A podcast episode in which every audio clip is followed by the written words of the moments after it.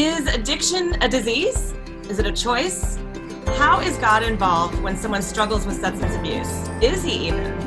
Does it take rock bottom or a come to Jesus moment to turn the corner? We're going to talk about all of that and more on today's episode of Theology on Air.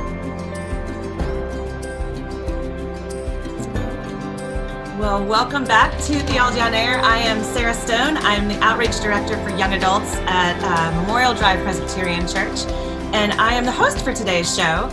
Um, here at Theology on Air, we love hearing stories of transformation, uh, whether that's people coming to faith, people walking away from faith, why'd they do it, but also uh, we're going to have a different kind of story of transformation today. Um, this is one of those stories. So I'm joined by my very dear friend, Sarah Bolton. Uh, she's in long term recovery from alcohol. She's worked in business development for a substance abuse treatment facility, and she's currently in the process of becoming an ordained deacon. And she has a 14 year old son who, oh, excuse me, and she is an artist who really, really loves coffee. And then uh, we've got a surprising twist to Sarah's story, which you're going to hear in a few minutes, but that uh, involves our other guest, uh, Miss Bonnie Helms who uh, started out in university administration, first at the University of Houston for three years, and then at Rice University for 15 years. And she spent 10 years as a family law attorney and then 20 years as a family court judge. That might tip you off to where the story is going. But, and again, I'm Sarah Stone. I'm your host for today. So we're just going to hear the story of how these two crazy people met um, and Sarah's story of transformation from addiction. So, Sarah, I'm just going to let you start us off. Where did your story begin? Sure. So, I mean, in terms of addiction, my story started at 11 years old. I was just a baby, 11, the first time that I had a drink or used drugs. And um, from there, it just sort of spiraled. Um, I used until I was 31, so that's 20 years of use. Wow. And uh, the kind of the kind of addict that I was um, was more of like a binge drinker, um, or you know, I wasn't to the point that I was using daily. And because of that, I think it was really easy for me to be enabled in my addiction. Um, and there was nobody really like saying, hey, wait. And all of a sudden, we're like, oh, we're going to have a baby now. And so um, we have the baby. We up getting married. We end up getting a divorce in 2009 and uh, moved to Houston. It was interesting. We were we were divorced, but we moved here together. Uh, he worked in oil and gas, and um, I had family that lived here. So we decided, you know, we would come to Houston and try to co-parent our child as best we could. He ended up getting remarried, and um, you know, was able to advance in his career. And there was a point when he was traveling all the time for work. Our custody was like 50 50 at that time. And and my sort of self-righteous indignation, I thought, well, this is not half, this is not 50 50 anymore. So I want more custody and I'm going to take him to court. So we end up in family court and I met this lady in family court, and um, wasn't as pleasant a moment as it is right now. I'm guessing. It was not. No, she was real scary. And, um, you know, I kind of thought she was going to take my side because we, you know, my attorney did a really good job of making my ex husband look horrible. Uh, but then it was my turn to get on the stand, and his attorney did a really good job of making me look horrible. And then the Honorable Judge Helms said, Ma'am, will you just leave the bench, please? And she told us both that um, if, if she had to make her decision right now that she would take our son away from both of us wow. and put him into foster care like that's how bad it was let me pause you there for a second so yeah. bonnie do you even remember the first this first encounter with sarah well it had gone on for several days so yes i recall the okay. week that we spent together uh, with me listening any any thoughts or feedback about what that was like or what was going through your mind and and i'm also just curious like how much your faith enters into the decisions you make from the bench. I'm curious about that. Man, there's a lot of prayer involved from yeah. my perspective because uh, Sarah was a gift to me because I did find out how it ended up so for 20 years though i made decisions that lots of times i never saw the people again so i don't know if my decisions were the right or wrong ones but um, i i had very clean intentions in Mhm. all the work that i did i refused to accept any campaign money from lawyers and Oh, I stayed above the fray on that kind of stuff so that when my decisions were made, they were made based on what I'd heard in the courtroom. Mhm. And sometimes we had really good attorneys that made both sides look bad. And like one of my favorite sayings was, Snow White does not marry Godzilla. And so, you know, if if there's something really wrong with her, why'd you pick her and marry her? Nobody held a gun to your head or Mhm. vice versa. And when they're both telling me how horrible the other one is, you know, um, so anyway, it, then trying to get to the truth. And I think where we kind of started going downhill a little bit was when I said, uh, let's, I want a drug test done. And I called the drug testing people and asked for a drug test to be done on both of them. And then I called them both up to the bench and said, well, let's see who's going to be honest with me. I have never I have never been a person that handles people lying to me very well. Mhm. So I said, see, let's see who's going to tell me the truth. And both of them were like, please, please, certainly not me. You know, and of course, both of them, I cold busted both of them. And um, so I think that's where she kind of got scared because I did say that.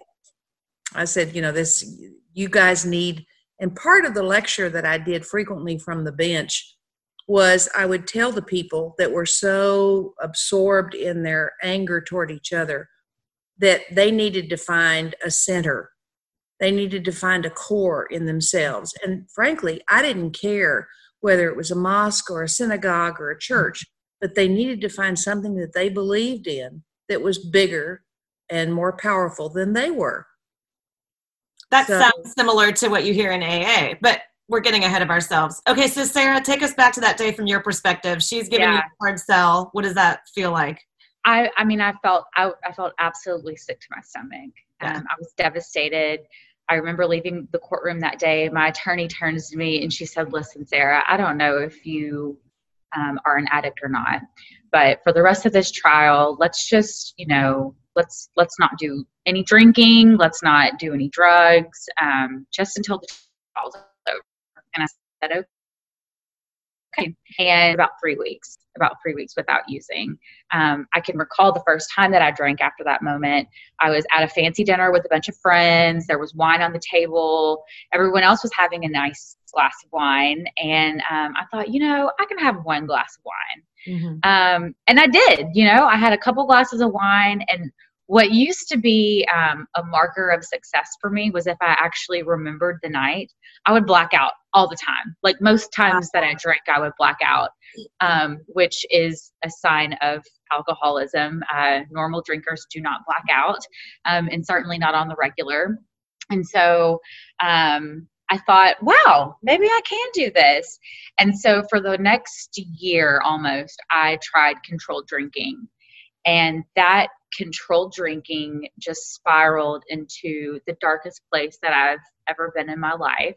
Um, because now, not only have I faced the fact that I do have a problem with substance use disorder, but I also have the shame packed on top of that of if I get caught, I will lose custody of my child, whom I love so dearly. And how old you at this point? He was like seven or eight at that time, um, kind of in between seven and eight. And so um, I would do all kinds of crazy things. I would um, I would barter with friends. Hey, let's go to dinner and get drinks after. I'll buy dinner, you buy the drinks. I would go to HEB and buy groceries, but then take out cash afterwards, so I would have money to spend on alcohol. Okay, let Um, me let me clarify. And I may have missed this. We froze up earlier, but I think it was just me, so I let it go. But you were doing that because what? Somebody was monitoring your use of money. Yeah. hmm Yeah. that- so whenever we were in court, everything was being like our lives were under a microscope. We were getting random drug tests. We were, um, all of our bank statements and credit card statements had to be turned in um, to the courts every week. So like they they could see everything that we were doing. Okay, so you had to find loopholes. I got you now. Exactly. Yeah, I had, essentially had to steal money from myself to support my habit. Um, so again, like a a normal person would just not drink during their custody trial, but I couldn't um, because I, I suffer from the disease of addiction. Um, and you know, to your point earlier, is it a disease? Is it a disease? Is it not? Uh, it absolutely is a disease. Um, in fact, in 2016, the Surgeon General uh, came up with a report on uh, the disease of addiction. I would I would suggest anybody go look up the Surgeon General's report on addiction if you question if this is a disease or not. Um, it is so much more than willpower. And, um, you know, for anyone who's really questioning that, or if anyone's listening to this and they just feel like um, that, you know, they just don't have the, that they're just too undisciplined or they just don't have the willpower um, i would i would suggest going to, to read that and see because um, you know if somebody had cancer you wouldn't be like well just suck it up you know yeah. you would get you would seek treatment for it and there are so many amazing resources for uh, for treatment here in houston um, and all across the nation and the world as well um, so moving forward actually before you move forward let me uh-huh. just interject for a second because um, this so we're recording this during the great pandemic of 2020. Yeah. We're not able to get into our um, live studio at KPFT, but this will be aired on KPFT. So I just want to put this out there that KPFT is listener supported community radio. It only happens commercial free and hearing stories like this if you guys give. So if this kind of stuff is interesting to you and you want to hear more of it, um, go to kpft.org to learn more about giving. And of course, mention Theology on Air. Give us a shout out. Um, and uh, and we'll continue our story, but I may remind you guys of that a couple times while we're talking. Okay, Sarah. So continue us on. Cool. Yeah. So um, basically, the the time when we were sort of on hold in our trial that's because um, Bonnie had uh, had uh, assigned an amicus to our trial. An amicus is basically a state appointed attorney for the child. And so this amicus was doing home visits. He was visiting with Jack, uh, my son, and um, he was kind of basically putting together a report as to what he thought the, the court should do, where, what, where they should land with their final judgment. And so we actually go back to court. It is May of 2014. And at this point, you know, my ex husband and I just said, we got the amicus's findings back and we said, all right, you know, we're just, we're done fighting and such money. This is the experience of both of our lives. Let's just go back to court. Let's be a united front. And, um, and so we go back in and, you know, the judge says, okay, I will sign off on this, but I'm going to ask that you take a parenting class together beforehand. Let me pause you. So it was this, it was still you, Bonnie? Mm-hmm. Okay. Oh, uh, this shows that her luck was not particularly good, or maybe it depends on how you, because uh, that was the last year I was on the bench. I retired at the end of 14. So wow. I think, I think it was a God thing mm-hmm. that we did it then. I know it was a God thing. Yep. I know it was. So, um, so you know, finally at long last, the trial is over, right? Like I can go, like I don't have anyone checking my bank statements anymore. I don't have to get random drug tests anymore. I can do whatever I want to do. And so there was this one night when I uh, had a friend over for dinner. She and I shared a bottle of wine, just, you know, a, a perfectly nor- normal amount. But then when she left, I started drinking alone, which I so frequently did at that time. Hmm. And I only know that I consumed three and a half bottles of wine by myself. Three and a half. Yeah, I saw your eyes get big. It's amazing I'm alive. Um, because the next morning I saw how many empty bottles there were in the trash can. Hmm. And that's the only reason I knew because I blacked out. Um, so that Sunday morning, I, I remember standing in front of the refrigerator feeling absolutely poisoned. Um, I just, I, I needed something to quench my thirst because I was so dehydrated from my awful hangover. And as I was standing there in front of my refrigerator, I will never forget this moment as long as I live. Cold air is blasting me in the face. Um, I heard a voice, hmm. very clear, a voice tell me, You will die if you keep drinking. And I was 31 years old with an eight year old son, and I did not want to die.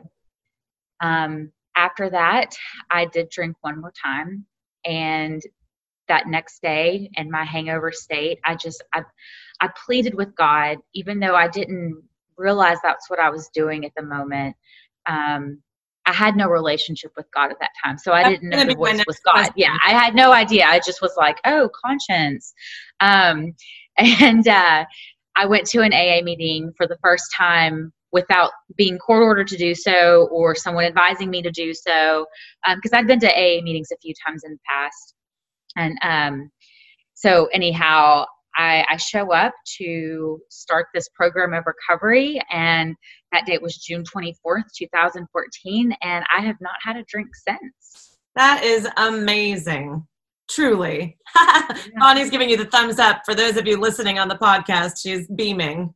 Yeah. Um, so, okay, and I want to hear more about so many things that you said, but uh, some people may be asking, okay, you guys have this lady, Bonnie Helms, here. Is it just to tell us that she's was the judge that spoke hard words of truth? How is it that you guys are still in each other's lives? Tell us how that happened. Bonnie, you want to tell?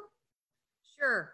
Um, we go to St. Luke's United Methodist, and so my husband and I had gone to the early service and then to our Sunday school class, and we were headed to our car when he said, We have a new minister who is seating a church and starting it in the uh, gym. Why don't we stop and hear what he has to say? Mm-hmm. So we were going in, and there was this beautiful young woman in front of us that handed us a program. And then she looked at me, and her eyes got huge, and she said, "Are you Judge Helms?" and I said, "I said yes." And she said, May I speak to you alone? Well, people had tried to break in my house. They've torn up my car. It, it was not a, they're not being, being a judge in family law matters was not always a positive career. Yeah. Uh, so my husband jumped quickly to my side and said, Yes, you can talk to both of us. Yeah. So we, we stepped around the corner and she said, You don't remember me, do you? And I said, No, honey, I don't. And so she told me the story and reminded me of who she was. And I lost it. Aww. And I started I started crying and I said, I am so grateful because I know that it's turned out right, the decision that I made for you to have him. And um, I'm just so grateful. And then she got she showed me her chip and said she had been in recovery now for a period of time. And, a year at that point. Yeah and so it's I, I Woo, man, where'd that come from? No, I'm telling you, this is the first podcast where I've ever teared up. It's just theology, guys. My goodness. It, eh, but it was, it was, it was a blessing, a real yeah. blessing for me to be able to. It was a God thing. Yeah. The very fact that we showed up, the very fact that she was there, and she said, "I, yeah, I remember your lecture, and I've looked around for church. I can't believe I found the church where you are." Yeah. And, um, you know, I just, I, I feel very much like her other mother. Oh. I, I just, I just love what she's doing and how she's doing it and the kind of mother that she is and the kind of woman that she is. I'm just incredibly proud. And I'm just so grateful that she's in my life because she's a blessing to everybody that knows her. Okay, if people want to reach out and have you be their second mom, who do they email? a sweet, sweet story. I love it. Um, okay, so I want to hear a little bit more about so so you what year was that that you guys met again when she was greeting at the door of the church? Uh 2015. So this so our church um so St. Luke's United Methodist launched a church within a church called The Story Houston. Mm-hmm. Uh, the story was started to reach non religious Houstonians. And so when I heard about the mission of the church, I knew I had to get involved right away because, you know, I because I started using so young and I lived in small towns predominantly, very much like the Bible Belt. Um, I never felt accepted by the church um, because of I mean, quite literally bad theology that I was fed. I thought that there was no way that God could ever love me because I had done too many horrible things. And so it wasn't that I didn't believe in God or even think ill or badly of God. I just thought, well, God's not accessible to me because I'm a bad girl. You're broken. So, right. I, exactly. Exactly. And then what's funny is then I get into church and I realize we all broken. We're all broken. we all broken. bad and the good yeah. So um, then I, I hear about this the mission of this story and um, i thought okay a church that's intended to reach non-religious houstonians i am here for that i identify with that mm-hmm. and i got involved right away um, once I had this spiritual experience, which can only be which can only be explained by the presence of God. Mm-hmm. Because I'll tell you, in my 20 year drinking career, I had so many consequences, so many reasons that should have been enough to get me to stop using. You know, I mentioned earlier the arrest. I've been fired from jobs. I lost a marriage. I've been in car accidents. Um, I've neglected my child. I've lied. I've woken up next to dudes whose name I didn't know. I mean, I've been in horrible situations due to my using, and it was never enough. So you can't tell me that I'm standing in front of my fridge and I hear this voice in the air and that that is what gets me sober. Mm-hmm. God is the only explanation.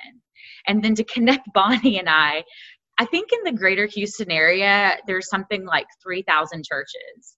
Yeah. Oh, at least. Of all the churches in all of Houston, what are the odds that Bonnie and I would be in the same church at the same time? And then on top of that, what are the odds? St. Luke's has, I think, 8,000 members. What are the odds that we would be in the same place at the same time, even at the same church? Mm-hmm. Um, it's not a coincidence, it's no. God.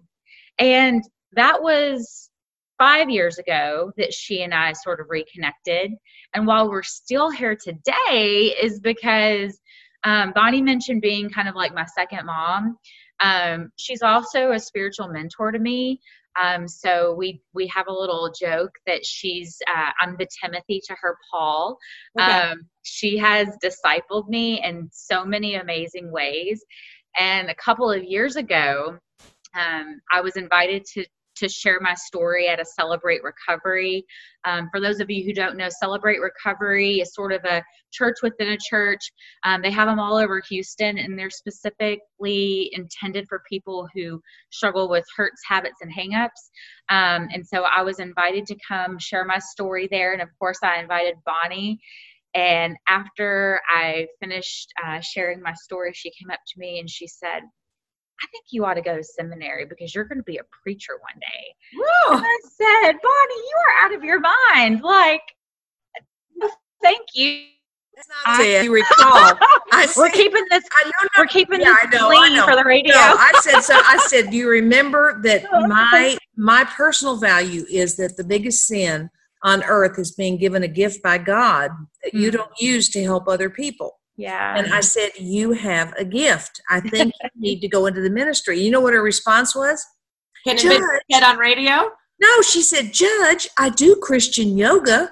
Oh, oh my gosh. honey, that's lovely, but that's not what I'm talking about. So that's cute. That's funny. Yeah. Yeah. Um, yeah. Okay, so, wait, so Sarah, at the at this point when you were speaking for Celebrate Recovery, were you working uh, in recovery yeah. Tell us about that. Yeah, so a couple of years into sobriety, I um, just I felt this this tug to do something different with my career. I uh, I was working as an account manager, very successful, making more money than I'd ever made, and then I literally heard from God um, I'm calling you somewhere to help a struggling population. Oh, and don't be afraid of the money. Um, so I'm one of the few people who takes jobs to make less money, and I'm just I'm continuing on with that tradition uh, as we speak because I'm in the process of becoming a Methodist deacon. Um, so, anyhow, I um, I ended up getting a job in business development for a drug and alcohol treatment center, and I did that for a little over three years. Um, and basically, my job in that role was to um, sort of connect need to resource. So I would go out into the community, I would go to churches, I would go to behavioral health hospitals or meet with therapists. Um, basically, I would go anywhere where people might encounter someone who was struggling with the disease of addiction, and then I would help point them to the resources that could help them get the uh, recovery that they needed. Okay, I like the fact that you say resources like a British person. That's awesome. Resources on your schedule. Uh, excuse me. So, does that intersect at all with um, Bonnie as a family court judge, or do you did you ever intersect with the um, organizations that Sarah worked with to help people find recovery, or is that part of the job? Yeah. In 2004, I started within my court a the first and only right now infant uh, family drug court for Harris County. Wow. So the other judges would send to me because I was licensed as a chemical dependency specialist and addiction specialist.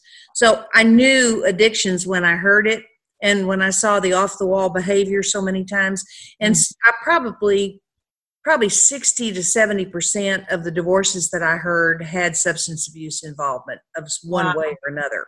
Mm. And um, so anyway, it was, it, yeah, I heard a lot uh, of that in my court. And I started the drug court. And then we found out that some of the parents that we were working with could not follow through on what it was that I was asking them to do. And we would then find out that they had fetal alcohol spectrum disorder from the fact that their mothers drank with when they were pregnant with them and it caused brain development problems and so then we started working with the infants and toddlers and bringing them into the picture as well so that we could hopefully rehab them to the point that was we if you start after they're three years old you might as well forget it mm. you hmm. need to start right away with remedial kinds of things so that you can bring those kids that have FASD to their better level. So yeah, yeah I'd spent quite a few years doing drug court and yeah, so I'd heard that kind of thing before. Man, that's amazing. Okay, so Sarah, so you're working in uh, development for uh, recovery organization and you're speaking at Celebrate Recovery. She tells you you should become a pastor. You think she's a little crazy. Take us from there. Um, so I, you know how, have you ever heard someone say that you know something is from God when doors seem to just sort of effortlessly open?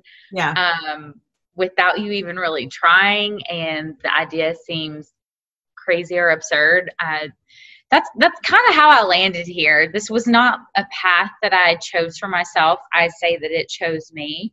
Um, all of a sudden, doors start opening and signs start pointing to me going into vocational ministry, and um, I started this process. Um, I guess two and a half years ago, I actually started working on my master's in apologetics at HBU path to recovery has looked different than mine. Um, he's had periods of sobriety and going out, sobriety and going out. What we know about this disease is that it is a progressive disease, meaning that over time it gets worse. And more often than not, it's coupled with mental illness. Um, and when left unchecked, it can just really, really start to spiral. And so um, in 2018, Jack's father um, had an episode that um, basically it meant that now um, I had full custody of Jack um, for a period of time. And I mean, by the grace of God, I just need to update and praise report on that because uh, Jack's dad's now been sober for almost a year. He's actually working for a sober living facility. They're rebuilding their relationship, and it is like the most amazing thing ever. I'm so happy about it. But um, when all of that stuff went down, and I became a full time single mom who also worked full time school was just impossible. I mean, there was, well, I guess nothing is, with God, all things are possible, but it was just, God shut that door because that wasn't where He wanted me. Mm-hmm. Um, in the, once I, once I started the master's program, um, there were some other people from my church who who were entering seminary and wanted to um, become either elders, licensed local pastors. One girl wanted to be a chaplain. And we had so many people from our church who were looking at entering vocational ministry that the district superintendent actually came to our church and interviewed us there.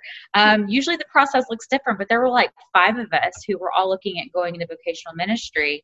And so um, my pastor actually, in this email, she included me and I don't know, Bonnie, were you behind that? I don't know. I don't even know how that happened because it was so funny. Is I I was and I was I was a crazy person at that time. You know, I was I was scared. Um, I was concerned for my child and and for his dad. Um, it was just I was so overwhelmed. I got this invite and I was like, okay, my time slot's nine o'clock. I'm gonna go. And so I will never forget. I sit down across the table from this man, and he, he is very kind of stern faced and serious. And I just start blabbing to him about my story. He's like, so at the end of it, he goes, so tell me why we're here.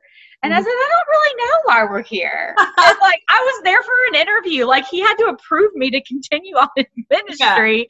Yeah. And it's so funny because it just so happened that a man he'd mentored for 20 years who is a pastor at a church in Tomball, who is now one of his just dearest friends, was also a man in recovery.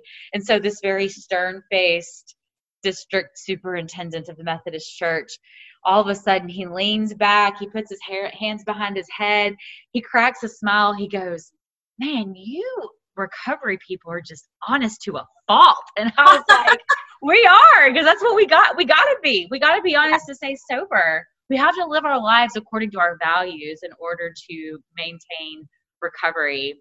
And so we start talking, start talking, and the next thing I know, I was signed up to attend the candidacy summit hmm. last January. And um, becoming Methodist clergy is a process, so it takes some time. There's a lot of um, kind of hurry up and wait. You write this yeah. and then you submit this and then you have this interview and that interview. But as it stands, I'm about four fifths of the way into being at a place where I can start interning as a Methodist deacon. And um, what deacons do in the Methodist church is sort of uh, serve as a bridge between the church and the outside world. Which you've and been doing. Kind of already was doing yeah. it, yeah, in a lot of ways. But now we're just going to make it a little bit more official. And um, I, I am just so jazzed at the opportunity to not only be an advocate to recovery for the church, um, but just to members of the congregation to say, hey, like I'm I'm a woman that um, looked like she had it all together on the outside too, and but was was suffering and struggling in silence. And there is there is hope for you if that mm-hmm. is where mm-hmm. you are. Um, and statistically, one in five people struggle from a mental illness and one in seven people struggle from substance use disorder at some time in their life. So hmm. when you think about those statistics, that is a staggering number of people. Yeah. But what I do know. I'll jump in just one second. Yeah, yeah. Uh, when you have an addiction, because I'm also a therapist that was trained way back when, when you have an addiction, you also have if you have a substance abuse, you have to treat your substance abuse and your mental illness at the same time, or the the recovery of one will sabotage the recovery of the other. Yeah. So most people don't realize that. They don't realize, okay, now I'm clean and sober, mm-hmm. but I've got I'm you know got paranoia yeah. issues or I've got this or that. And if you don't treat them, you're going to self medicate. Yeah. That's so, so it's true. very important that you get you're aware of those yeah. two things happening. I'm I, so I I like to say I'm a woman in long term recovery. I mean, but really I should just say I'm a woman in lifetime recovery, mm-hmm. um, because I you know I got sober a couple of years into sobriety. I found myself in a therapist's office. A couple of years after that, I found myself in a psychiatrist's office.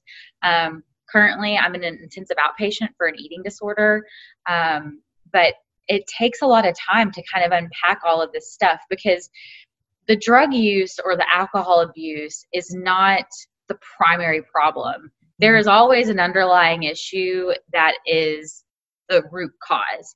And I think the mistake that people can make sometimes is um, maybe it's sending someone to rehab and they go to rehab and they come back like, okay, well they've been they've been to rehab so they're fine now. And yeah. you know that you're just scratching the surface. Um, at the root of it also, um, this this is a spiritual problem. Um, I actually want to pause you there for a second because yeah. I've been writing down some questions to ask when there was a break in conversation. I, before you get into talking about the spiritual element of this, I'm curious. You have talked a lot about your own faith and how it's kind of intersected with this, but I I know we'll have people listening that are not people of faith, Mhm. um, maybe struggle with addiction or know someone that does. So I guess a couple like a two prong question would be something like, can you really do recovery without faith, without being a believer? Mhm. and and then sort of how do you think that faith either enriches that or completes that process or enters in and you were about to start talking about that anyway so yeah, sure. keep in mind the skeptic as you're answering i guess is my yeah. my question Great.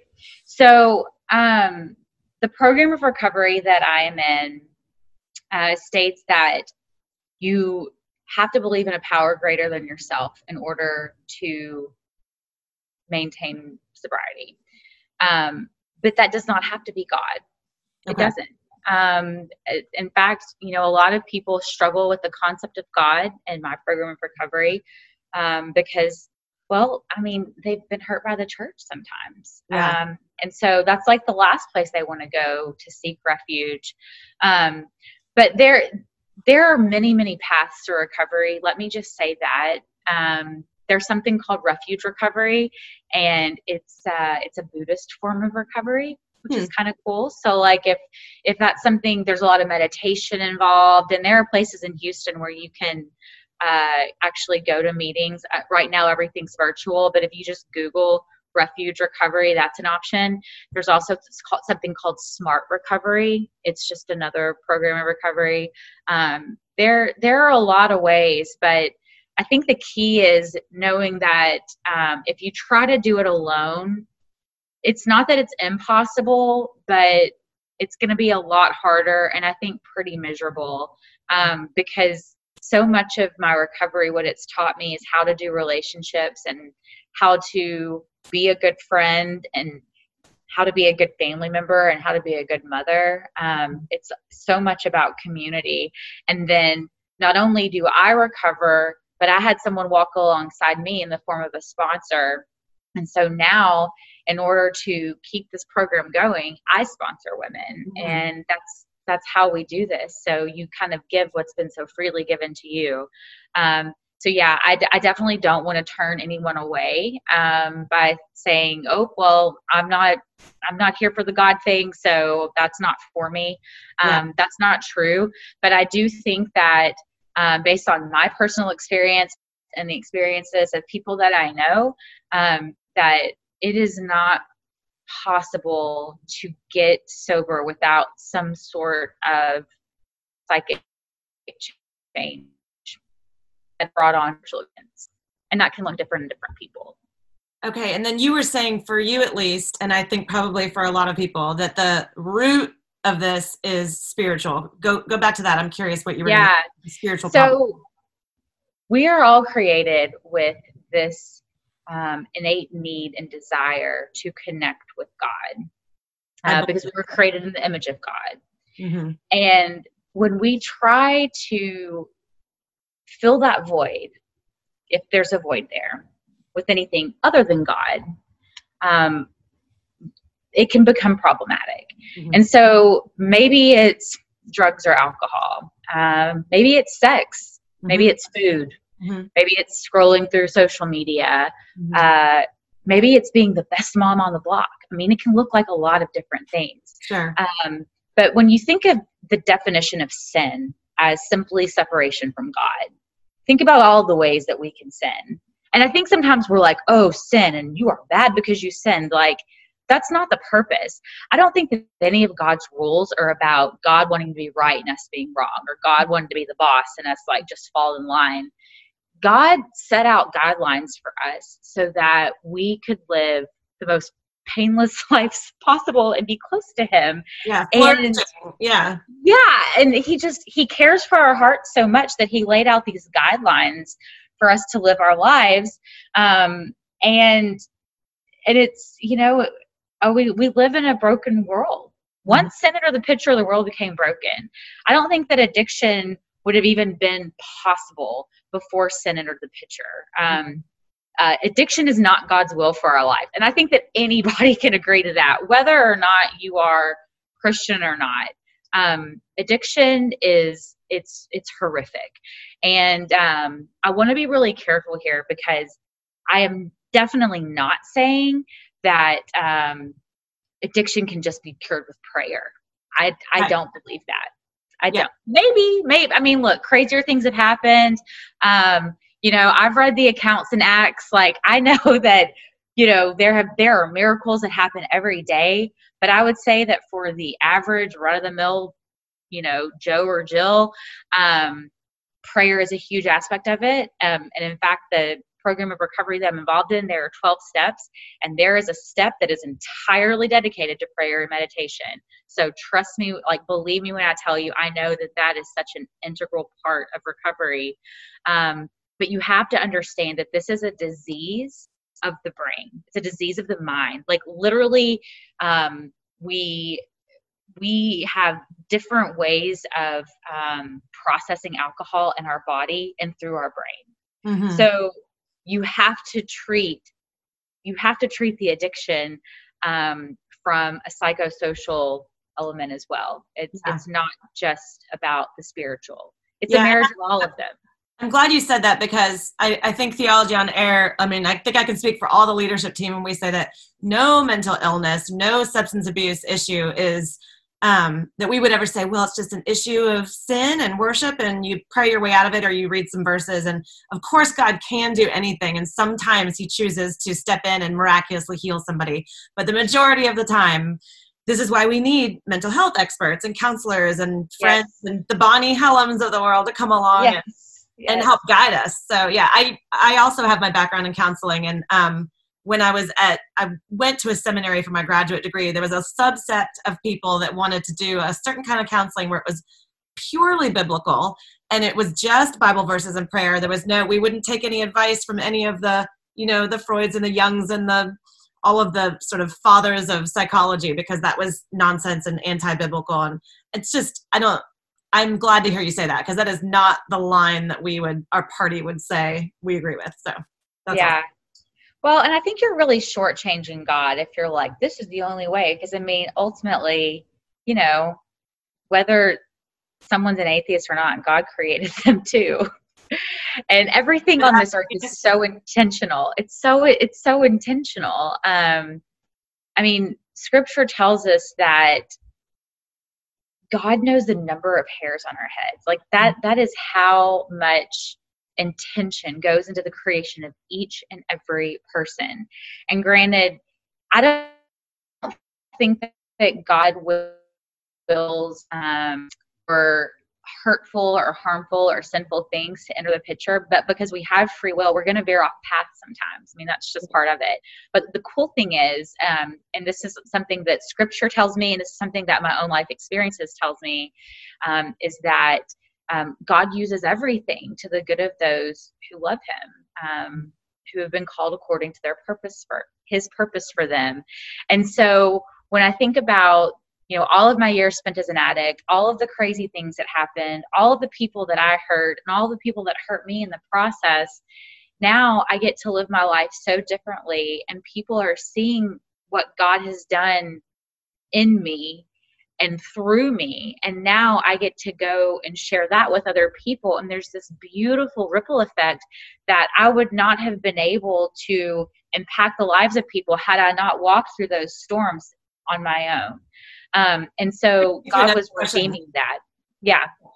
Um, you've talked about storms, and because we are very good friends, and don't worry, I'm not going to air your dirty laundry here on the air, but um, I know that you've been through some really hard stuff. And so, my question for you, and Bonnie, feel free if you've witnessed this in enough people to to answer as well. But when life is really hard and there's legitimate suffering happening, how do you not go back to drinking? Like, how do you resist? Because I'll say, as a friend of a few addicts, whenever something like coronavirus hits, or I know they're struggling with depression or whatever, I'm worried. I'm like, they're going to start using again. I mean, I can't yeah. control that, but yeah. What, what are your kind of go to? Do you go to extra meetings? Do you, what does that look like? So, this is where I'm so grateful for my faith. Mm-hmm. Um, so, my sobriety brought me to my faith. Um, I, I don't think I would have darkened the doors of a church. um, you know, for any reason other than like looking good on the outside, um, had I not gotten sober. And, um, but then I got inside and realized, like I said, you know, we all broken. Like there's just as many people that are screwed up in church as there are outside.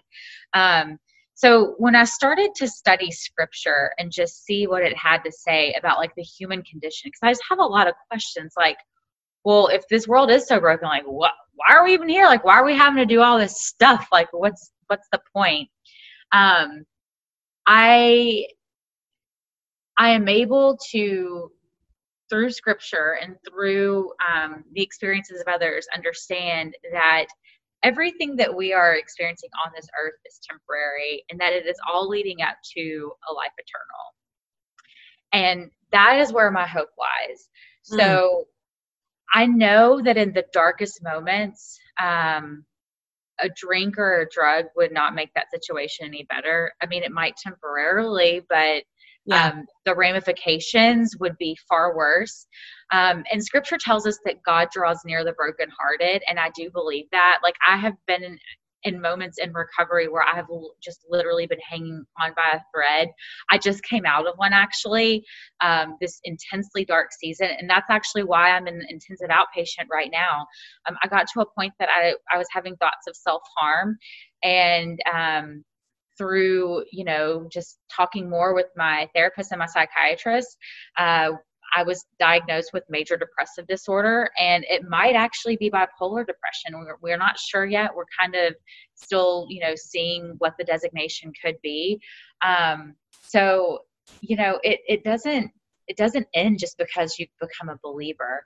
Um, but because i work a program of recovery and because my faith is um, is really like the central driving force of my life and because of my community because mm-hmm. i'm surrounded by some real uh, warrior women quite mm-hmm. frankly i mean i've got two of them right here um, women who who love me no matter what like I can be the hottest of all hot messes and they still love me just the same.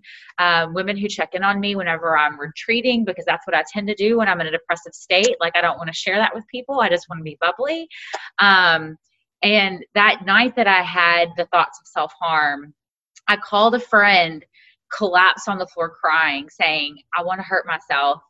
And she wasn't able to come to my side, but she called another friend who came to my side and she stayed on the phone with me till that friend got it was like calling 911 yeah. Um, so it's my people too. Yeah. And scripture also tells us that god works through people. Bonnie do you have anything to add to that? Or i mean i, I know you may not actually struggle with addiction but you've just witnessed it so much.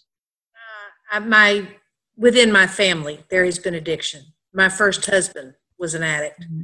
so that's why i became a black belt Al-Anon and I can recognize it recognize it very quickly in other people where there's a problem but i also can recognize it in the spouse or the boyfriend or whatever who is the codependent who's trying to work with them and trying to fix them and trying to you know so uh, you know it's it's interesting but uh you know the faith has a huge piece in it mainly because you have been forgiven mm.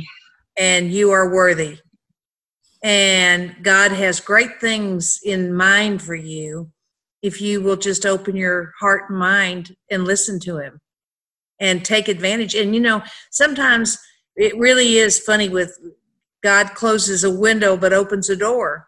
Yeah. You know, you're in the middle of something and you think, you know, this, oh, this is the worst thing that's ever happened. And then you look around the corner and then all of a sudden there are all these opportunities that you never could have even dreamed to ask for and you would not probably have seen them had you stayed in the place where you were.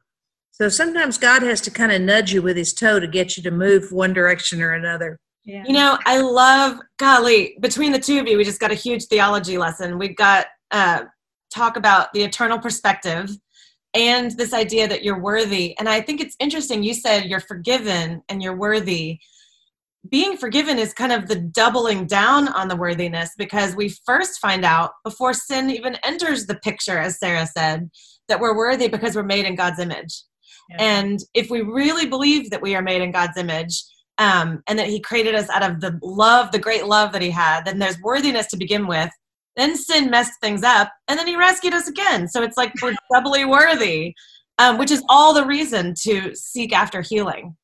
Also, yeah.